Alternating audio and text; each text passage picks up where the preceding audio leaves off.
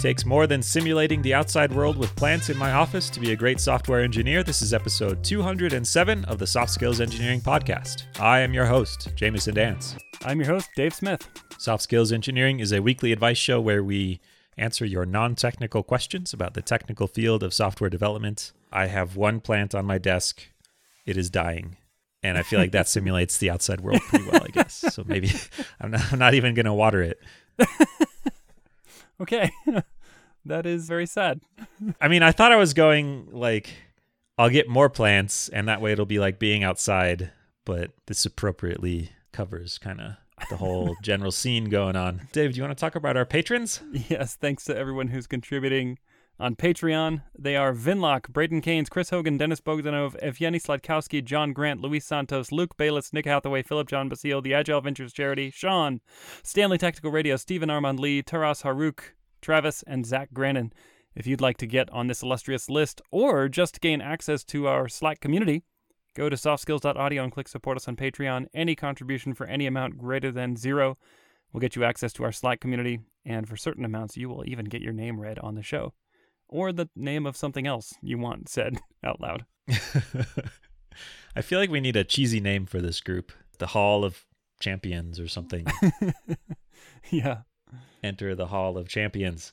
I want to read a follow up we got from a question in episode 202, which was about somebody who couldn't stand up during stand up because of some physical limitations. Hi, Dave and Jamison. I am the anonymous listener who asked about being unable to stand. Thanks a lot for your answer. It made me think I might have been too self conscious about the limitations I have and how they can affect my working life. Having an outsider perspective that it's fine helps a lot. I did talk to my boss before the mass home office started, and there were no issues at all.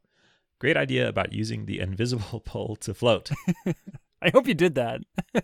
yeah, ignore all the rest of the advice. Do that. well, I'm glad it helped. And then shortly thereafter, everybody moved to work from home, and then yeah, you can lie down and work if you want. Do whatever yeah. you want. Yeah, just turn off the camera, lay down. This episode is sponsored by Vettery, a marketplace for finding you a great new job. We'll hear more about them later, but for now you can go to vettery.com slash soft skills to sign up. Thank you to Vettery. Do you want to read our first question, Dave? Sure. This comes from a listener named T-Bone Steak. I doubt that. I doubt that very much. I'm just going to call this person Dr. Steak. Okay. Assume that someone who with the first name T-Bone is highly credentialed. Yes. it's like the smartest steak. okay. Dr. Steak writes I'm a senior software engineer at a fast growing startup. In the past year and a half that I've been with the company, I've gone through five reorgs, have had five different managers in four different teams. Each time I sit down to do a one on one with a new manager, they ask about my career goals and aspirations. Let me just pause here to say four teams. I mean, five different managers is maybe normal for that kind of a startup, but four different teams, like what? in like 18 months, like every couple months, get out of here, working on something new. okay, sorry, I, I should wait till the end of the question before I start talking. Okay, let me continue reading. Dr. Steak goes on to say Initially, when I joined the company, I was a weak and feeble non senior software engineer. oh boy. When I was asked this question then, my answer was to learn and grow and have more authority and autonomy over the systems that I build and be considered a senior software engineer. Over the past year and a half, I have proven my worth and paid my dues and got the title of senior software engineer along with the pay raise that came with it. My career development horizon has not been very broad. I didn't even know that there were levels beyond senior software engineer for a long time. I feel like I'm missing out on growth opportunities by not having a clear answer to this question about my career goals and aspirations. Please help. Love your show. Keep it up. Thank you. Thank you, Dr. Steak. Can we quote you and credit your title as well so it gives yes. added weight? I didn't even know there were levels beyond doctor, but there's a bunch. I mean, like emperor, steak doctor, supreme leader. It takes an extra 7 years. Yeah. I think a good goal for your career would be uh, you could you could tell your manager I aspire to stay on the same team with the same manager for more than 3 months. nice. I don't think I've ever been in a hyper growth company, but this feels hyper growthy to me where yeah. things are growing so fast that new projects are springing up all the time and new teams are springing up all the time and people get shuffled around. This does feel like a downside of that that you can just get tossed around by the these these waves of growth churning through your company. If you're not in hypergrowth, then it's a bad sign, I guess. Or maybe it's a feature. Maybe there's some there's probably some like development philosophy where you change teams all the time. I was just wondering, like, if you really are bouncing around managers and it's changing so often, at some point, I wonder if the managers just realize this and say, what are your career goals? Because there's no way in heck I'm going to help you get them. I've only got two months. this will help get you off my back. yeah. Yeah, this is interesting. It's it's hard. So often career growth, which is different from like learning stuff, can be tied to relationships you build with people. And if those relationships are continuously upended, it's hard to do that. And It's not that it's necessarily political. It's like part of how your your growth is recognized by the company is your growth being recognized by people at the company. And if you Mhm. just switch out all the time, it's going to be hard. So I, I think I said that kind of tongue in cheek at the beginning about asking to stay with the same team and manager, but I think it could be useful to look at why you're getting changed all all the time and if you have any influence over that, maybe make that an explicit effort. yeah, because really, continuity is required for some level of career growth. I think so. Yeah, unless you're like bringing the project with you to a new team. hmm I don't know, maybe that's a thing. I mean, especially at levels beyond senior engineer. It's like you have to show impact over a extended period of time, way more than two months. Yeah. Or just be so incredible that you have enormous broad impact in two months and then get changed to a different team. Yep. The other thing you could do is like, this is like having a substitute teacher every day at school. Okay. Did you ever do this thing where a sub would come in and they would Oh. say, they would ask, like, uh, how, what's the rule around this thing? And all the kids look at each other and say, like, oh, yeah, the teacher said we had to play 10 hours of video games on the computers, but you can let us do eight, I guess, and be really strict. Like, they, you get a chance to reset things a little bit. So I think what I'm saying is you can just do a really bad job, and two months is just long enough that someone would start thinking, okay, we got to do something about this. And then boom, new team, New team. Reset. blank slate. Yep, reset. Oh man. We haven't seen Dr. Steak in months. We assume that they have been working, but uh, time to check in. Oh, not my problem anymore. Okay. So you're saying Hmm. leverage the chaos and maybe get a second job and draw two paychecks. Yeah. All right. Or just work on like the pet project you have that's going to be really impactful and don't do any work for your current team. Okay. Carry that project with you. Oh, so so you're saying decouple your impact and your work from the org chart. Yeah, decouple your team and manager. Yeah. yeah. I mean, decoupling is a good thing. I think you've figured it out. Loosely coupled. Yeah. I love that. you that. got to say it in a positive way. Yes, uh, I have a loosely coupled career trajectory. I'd like to break these dependencies. My, it's actually coupled to another company that I started working for six months ago. yeah, that's a hard problem if you're bouncing around so much. I think a lot of suggestions I have would be would would play out long term. One thing you could do is if you really have no idea where you want to go is ask for feedback about that. If they say, "What do you want to do? How do you see your career growing?" you can say, "Well, what do you suggest? hmm How have you seen others grow?" If they're a new manager, they probably don't have suggestions tailored to you. It might just be more based on what they've seen around them. If you have experience with them and they know you well, then they could start to think about your strengths and weaknesses and opportunities specific for you. But either way, I think it's not bad to ask them for more info. Definitely. In fact, if you ever went to a restaurant and sat down and the waiter said, What are your goals and aspirations for this meal? By which I mean, what would you like to order? If they don't give you a menu, you'd have a really hard time crafting that answer.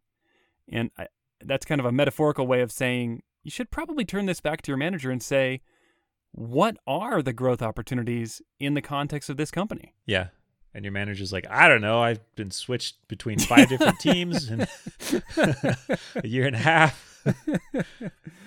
Yeah, you're not the only one. So my wife would thrive in that restaurant where the waiter comes up and asks you what you want to order but doesn't give you a menu because no matter what happens at any restaurant of any size or fanciness, she always asks, "Well, what do you like?" We'll go into Arby's.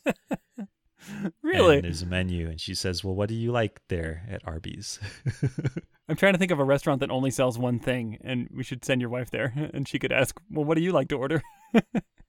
There's probably, I mean, there are some restaurants where the waiters are rude to you and order for you, and that's a feature of it. There's probably a, Right. there's like a probably a pickle restaurant where you just get like a big pickle on a plate, and it's got a Michelin star because it's a really good pickle. So are you saying are you saying that you should just turn this question around to your manager and say, I don't know, what do you want? Yeah, I think so. Yeah. I actually I actually kind of like that. So I actually think you could turn this around and say, I'm still working on that. What are your career goals? And and actually you could ask that. no, really. Like I'm I'm not Wait, really kidding. For real? yeah, like Oh, okay. I, I mean, Huh. again, you're trying to feel out what's on the menu. yeah. And for someone who has had kind of a limited view of what the career development landscape looks like, why not ask a bunch of people what their career goals and aspirations are, including your manager? Huh. I I would laugh because I just imagine like, okay, now those are my career goals, and I'm here to leapfrog you. Right. exactly. That's one option. just Pull the old Uno reverse card on them. All right, let's get serious. yeah. I think I think there are basically three categories of career aspirations that an engineer can have. And I'll start with like the the easier obvious ones. The first category is technological, which is where you could say I want to become an expert at X, where X is some technology. Maybe it's a programming language, maybe it's a cloud platform, maybe it's data storage, maybe it's machine learning. You know, these are all like technical categories that you could go into. Uh-huh. Certainly, those are career aspirations that you should let your boss know about that you're interested in. The second one is more along the lines of like individual contributor career track growth. We we saw some titles in this question like staff engineer, principal. Didn't we see those? Oh no, I think Nope, I may I may have edited those. That's out. what they are. yeah, staff, principal, senior staff, distinguished engineer. These are like titles you'll see. And the second category is kind of working up that ladder. And the third category is more about like people management, where you could say, and, these are not all orthogonal to each other. Some of these things overlap with each other. For example, the technology skills might overlap with your interest in becoming a staff engineer. But like people management is Mhm. more is a totally different category where it's like I want to go into management where I achieve our business objectives by leveraging other people, by leading other people.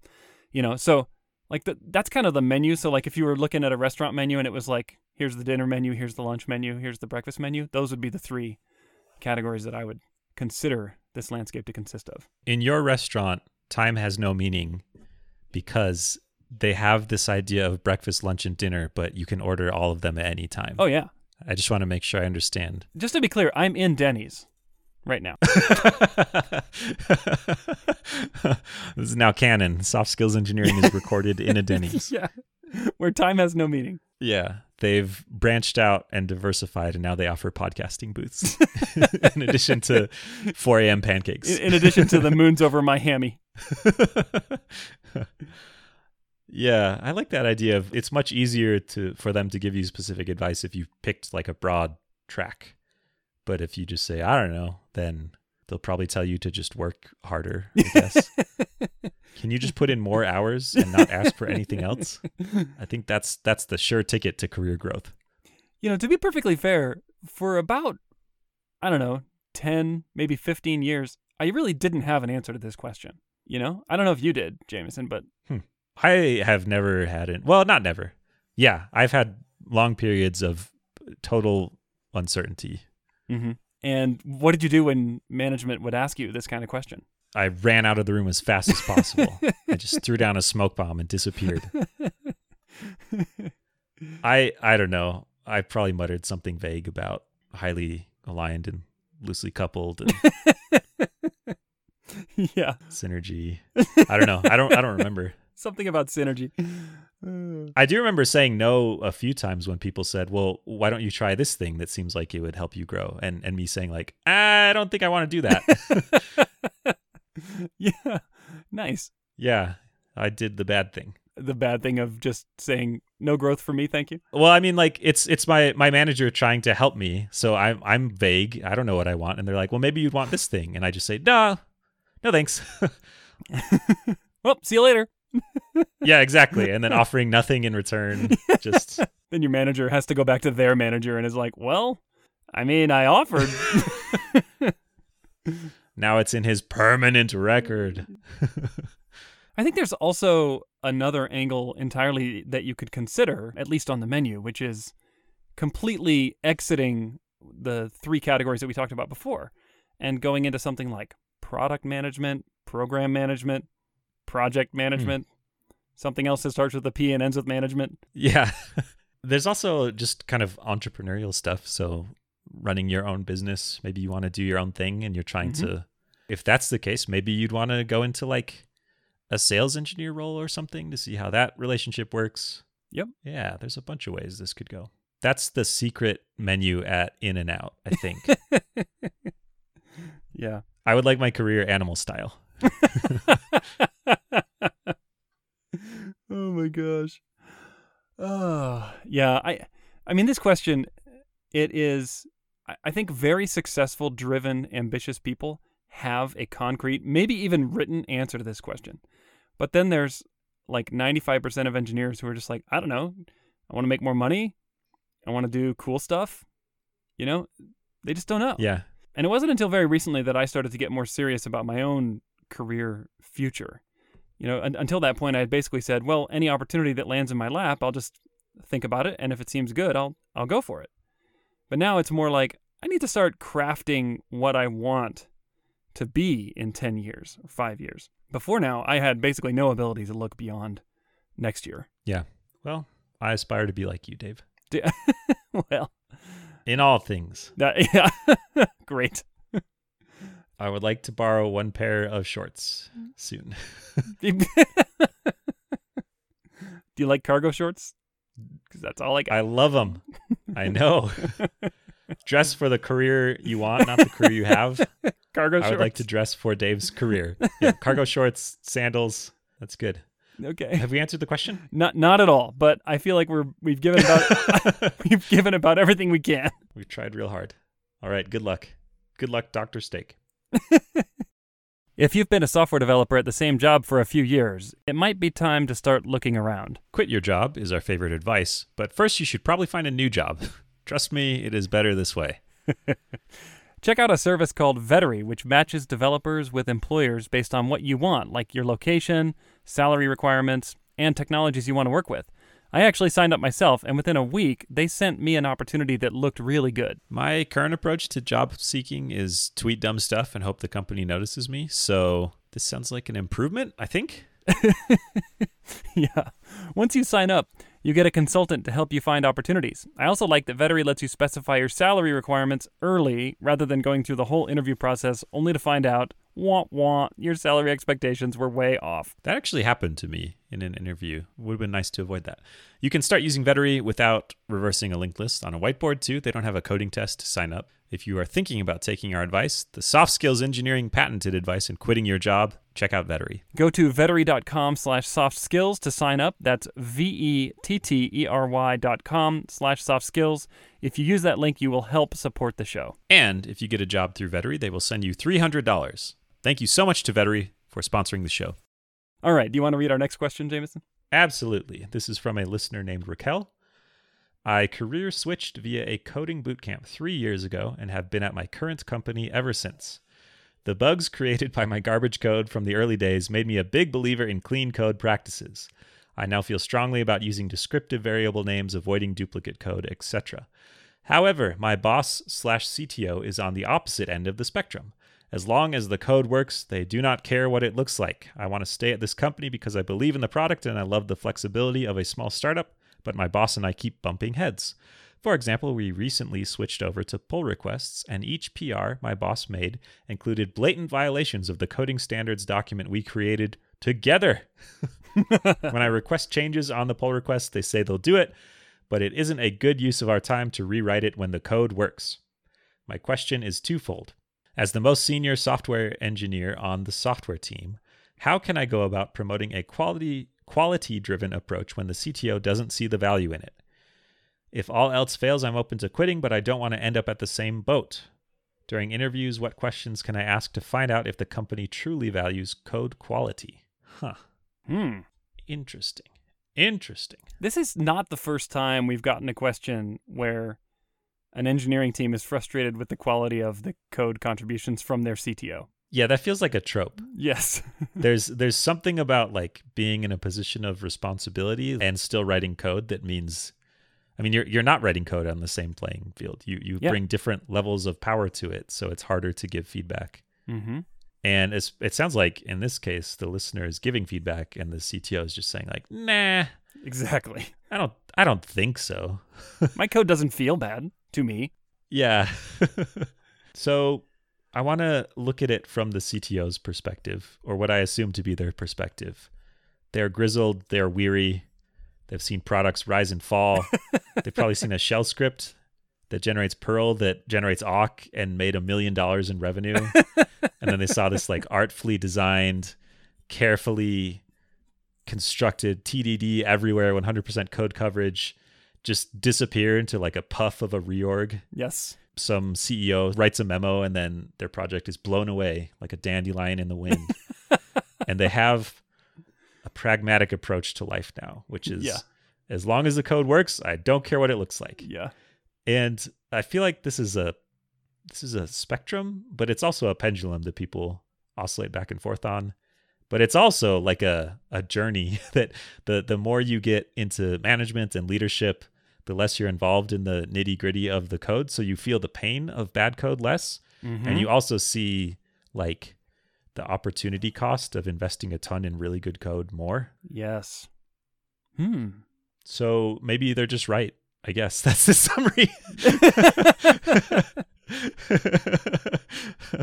no, that's not the summary. But the summary is like they might have some reason to to value clean code less than you do. And if you can get into why that is, it might be a better discussion than just like focusing on the specific disagreements of we wrote this document and now you're not following this document and it frustrates me. Like why I mean, do they not see the pain it causes to maintain it later on? Do they think that this project is all it's just going away so it doesn't matter? Like what's what's going on here? Maybe they're looking at their employment contract going, okay, three more months until all my stock vests and I can get out of here. yeah. I'll tell you what though, I, I have ridden the clean code, ship it code spectrum roller coaster for my entire career. And it's so strange. I will look back at code and say that, oh, that was garbage. I'm going to change my practices. And then fast forward a year and look back at that now allegedly clean code and say, wait, this is also garbage. like, wait a minute. Yeah. That's another perspective the CTO may have is that no matter how, quote, clean you think your code is, when you look at it a year from now, it's going to be just as hieroglyphic as as you thought your other code was. And it's very possible that the code they write is garbage and there's there's there's like a middle ground between over investing in cleanliness of code and doing absolutely nothing but it's possible that they don't see that as well like naming everything every variable some number of eyes it's like one eye or two eyes or Right. 500 eyes that's totally fine because this because it's hard to design good code. Like you can have this nihilistic approach to it. Hmm. and you can i think that's wrong. And you can still be pragmatic and design things well. It's just good design is really hard and involves some amount of predicting the future. And and maybe they've been burned by predicting the future too much that they've given up completely and Yeah. and you can still say like i mean yeah we might not be able to predict how this evolves but i can predict that 501 eyes is going to be hard for me to figure out what this thing does tomorrow there's another. Uh, I guess we're we're kind of riffing on the on the question asker right now, but we'll come back and take your side here in a minute, I think. But one more thing in defense of the CTO is engineers just have a really hard time naming stuff in such a way that other engineers can follow along. And I, I call that out specifically Yeah. because the question asker says using descriptive variable names is one of the criteria of clean code. I have seen long descriptive names that are just not descriptive. They don't actually describe what the variable or function or class does. Yeah. And it's like, I read that and go, wait a minute, now I have to decipher what this thing does anyway. Like, it may as well have just been called X. it's probably harder because it's like misnamed now. no, that's right. Like, it misleads you sometimes where you read the variable name and you're like, oh, I know what that does based on the name. And then you. And then you make some assumption about what it does, and boom, you just shipped a bug. So I don't know. Yeah. It can be it can be very tricky. Your CTO has figured out how to avoid being misinterpreted. Make Yeah. it impossible to interpret. Yeah, don't. if you can't interpret, you can't misinterpret. Yeah. Uh, so anyway, I mean, this is just such. It is such a hard thing to do, and I I am the kind of person though who loves to make sure that all of the things I write are descriptive and they follow conventions. You know, where I feel like other people who have adopted those conventions could come into my code and they could make sense of what I've done. Yeah. So I believe in clean code in a certain degree, but I've just seen so many engineers over the last almost 20 years write things, name things especially, that I'm just like, it's hopeless. I can Yeah. tell you to make a descriptive name, and they'll say, here's one. And I'll say, well, that's describing something else. I mean, writing prose and code get compared a lot, but it's because they have a lot of parallels. It's like how you can't edit your own writing. Mm-hmm. You you you spend a bunch of time crafting some prose. You believe you have put in enough work to make it good. You hand it to someone else, and they immediately. It doesn't even matter if they're like a great editor. If they mm-hmm. just read it as a human, I'm sure they can find stuff that doesn't make any sense or easy things you missed. You're just too close to it often, and and there's kind of a mindset there, I guess, ab- about the value of other people giving you feedback. Yeah. And it's not, is it good to have good variable names or not? It's like, is it helpful for other people to give me feedback to catch things I've missed? And they might think it's valuable to have good variable names, but I, I did it. I named all the variables well. So, like, why are you bugging me? right. There's there's some maybe some some ego there or something. Yeah. So what do you do about it if if it's causing problems? You're having disagreement, even though you had. I mean, it sounds like you did the right thing earlier, where you made this standards document Yeah. to try and make that thing hold people accountable instead of you have to nag people. Yeah. This is this is the part that is crazy to me. Like the CTO, in theory, agreed on it and maybe even wrote portions of it, and then was like, Yeah. "Okay, well that's nice. I'm gonna go write my code now, and the way I always have." That's just that's insane. Yeah. I don't like that one bit. So, okay, here's here's what I would recommend. You've you've done step 1, which is write a document and you've gotten consensus from the CTO about what constitutes good code at your company. That's a good first step. Mhm. Now, you've got to get yourself out of the position of the bad guy. You individually should not be the code cop. And the way that you do that is you build tools to automate as much as possible of this away from individual review. So you set up things like linters and static analyzers and whatever else you need as part of your PR process so that the robot rejects your CTO's crappy code, not you. I think that'll catch some class of problems, but it Right. won't catch everything. I mean, I've seen some static analysis tools that are good at pointing out duplicate code. They're good at structural things that are rule based because that's what they are usually. They're like Mhm. parsing the ST and enacting some rules on it. But uh, for variable names, how are they? Yeah, I mean, they can tell if the variable name matches a format, like, oh, we use camel case instead of right. snake case, but they can't tell, oh, this is called concurrent hash map, but it actually is not like Right. not concurrent. or or you call this a factory thinger.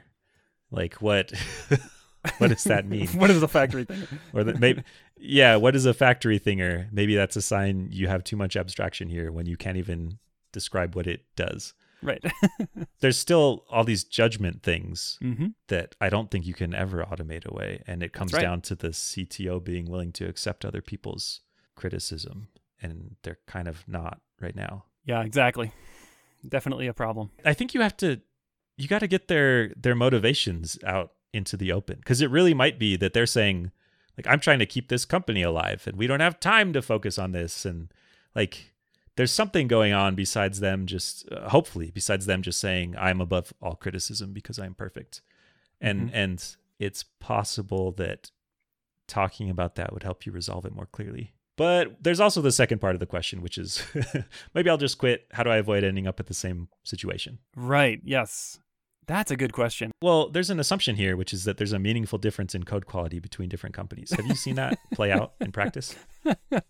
I have seen a meaningful difference in the level of review discourse that goes into code Mm. reviews. Yeah. I've definitely seen a meaningful difference in the level of like bugs that survive into production. But Mm. I, I can't say that I've ever seen a team of more than just, you know, two people that actually I feel like, oh yeah, everyone on this team is on the same page about what constitutes good code quality. I feel like if I look back over all the places I've worked, code quality has been like within some range, sort of constant.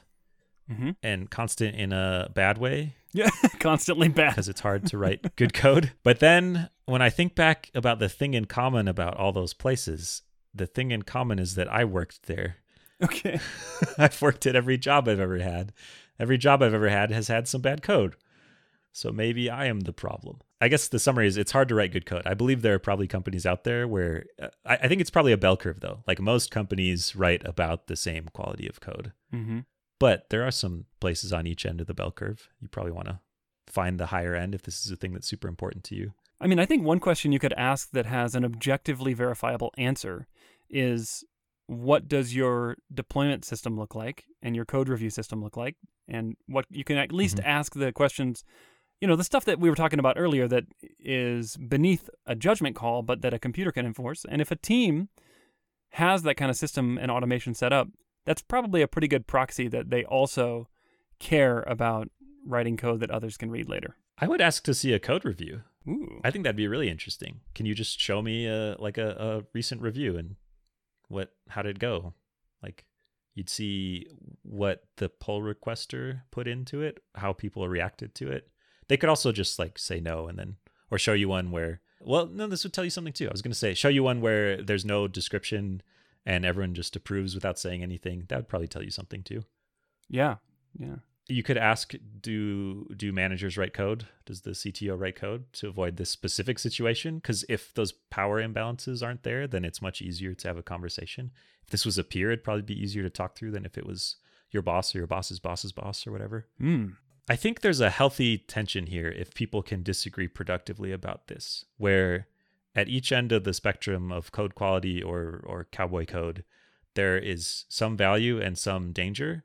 And the conflict about what do we focus on and how do we how do we spend our time is useful because it keeps you from getting too far to one end or the other. But that doesn't help you find out what question to ask. I mean, you could just ask like, "How do you think about code quality?" and they'll probably say, "Oh, it's good." Like Yeah. most people would not say, "Well, we hate it. We like crappy code." But uh, uh, maybe you could ask about that trade-off of like, how do you balance tight deadlines with still producing good code or things that are easy to work with later? And if Yeah. they say, "Oh, it's easy," we just don't. that tells you stuff too. Yeah. That's why I like the idea of asking about a code review to see one specifically is it's harder to lie there. It's Yeah. easier to say things that sound good if you just ask questions. But if you're asking to see how it actually works, or maybe you ask like, can I see, do you have coding standards written up somewhere? Can I see those? Yeah. That's a pretty good signal. I, I am skeptical that viewing a single code review, however good or bad it is, will give you much signal because I find that without context about the system, it's hard to really assess whether this code looks good or not. I mean, you, you could do what you said before and just measure the level of discourse that's happening on the review, but Yeah, I think that's what I'd be going for. I wouldn't be trying to evaluate did someone write good code or not because it'd be hard, like you said, to tell. But I would I'd be trying to figure out how they talk about code. yeah. Yeah, like give me an example of a code review that included a debate about a variable name. You Yeah, know, that'd be pretty interesting. yeah. Maybe like we don't have those. Okay, well that's a All debates are solved by our naming scheme of some number of eyes. yeah. It's really easy to solve merge conflicts. You just keep adding eyes yes, until it goes away. it's perfect. Your compiler will tell you if you're conflicting with another variable. Right. It won't tell you when you're using it somewhere else, but when you're declaring it, yes. we got tools for that. Unique declaration enforcement. yep. Perfect. Well, have we answered the question? I think close enough. It's probably an uphill battle, and over time, you you too will be a grizzled, exhausted engineer who no longer cares. Good luck, Raquel. I hope this works out well for you. What should people do if they want their own questions answered, Dave? Go visit softskills.audio in a World Wide Web browser and click Ask a Question. You can fill out our form there. Thank you so much to everyone who has done that. If you want to support the show, share it with your friends. Listen and enjoy. We will be coming out with our Gopher presence soon. World Wide Web is good. Gopher coming soon. Yes. All right, we'll catch you next week.